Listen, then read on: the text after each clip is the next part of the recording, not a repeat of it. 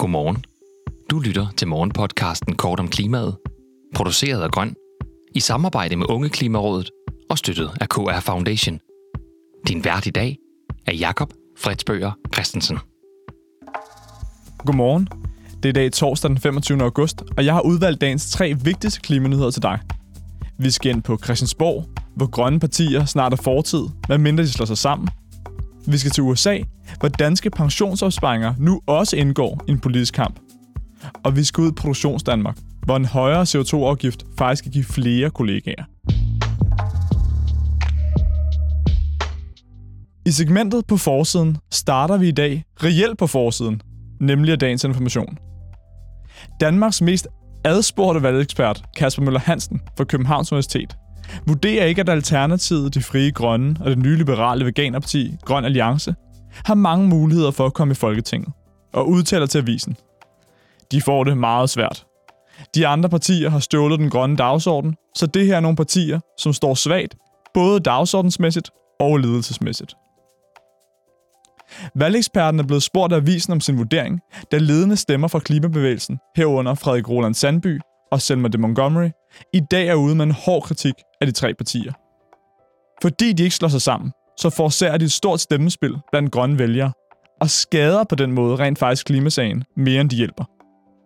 I meningsmålinger står Alternativet til 0,9% af stemmerne, de frie grønne til 0,6% og Grøn Alliance til 0,3%. Alternativets Francisco Rosenkilde mener, at det er for tæt på et valg at lave sådan en sammenslutning. Og de frie grønne og Grøn Alliance kritiserer hinandens økonomiske politik for enten at være for samfundsomvæltende eller for højreorienteret. Partiet Momentum med Teresa Scavenius i front har allerede trukket sig for folketingsvalget, da partiets analyse var, at de hjalp samfundet mere ved ikke at splitte de grønne vælgere yderligere op.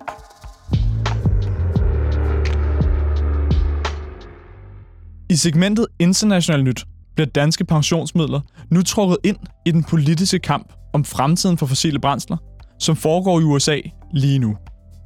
I sidste uge var det en nyhed her i udsendelsen, hvordan republikanske politikere presser store investeringsselskaber som BlackRock til at støtte fossile brændsler.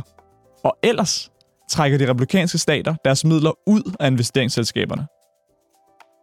Nu kan børsen i første sektion berette, hvordan danske pensionsselskaber som Akademikerpension, P+, Pensionsdanmark, LD-fonde og mange flere gør brug af den amerikanske investeringsforvalter Federated Helms. Og Federated Helms er en guldsponsor for den lobbyvirksomhed, som fører an og koordinerer de republikanske staters angreb på bæredygtighedsudvalgte investeringer. De danske pensionsselskaber følger situationen i USA tæt, hvor den politiske polarisering for alvor begynder at kunne ses i finansverdenen. Indtil videre er de danske pensionsselskaber ikke tilfredse med responsen fra Federated Helms. Investeringsforvalteren vil ikke sige, at de støtter ESG, altså investeringer, der tager hensyn til klima, miljø, sociale forhold og ansvarlig ledelse, men skriver i stedet for sådan her på deres hjemmeside. Vi arbejder med en række kunder, som har forskellige holdninger til ESG. Vi engagerer os med alle, lytter til deres synspunkter og bruger vores evner til at opfylde behov, der stemmer overens med deres overbevisning.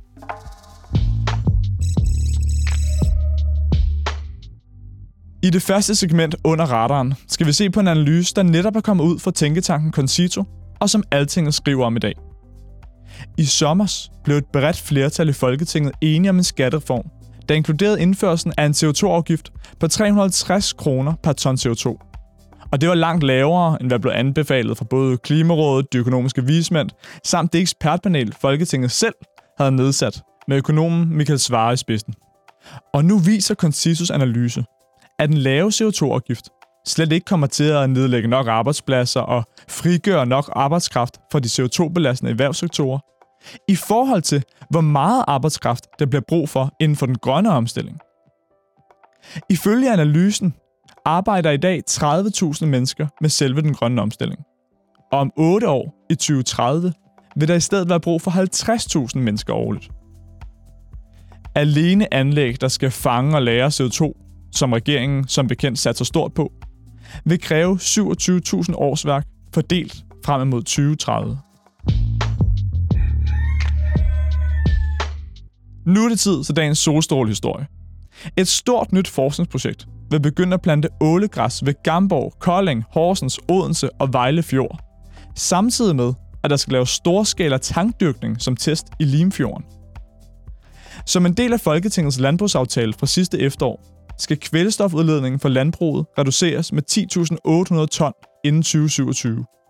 Og kvælstof er ålegræs voldsomt effektivt til at opfange.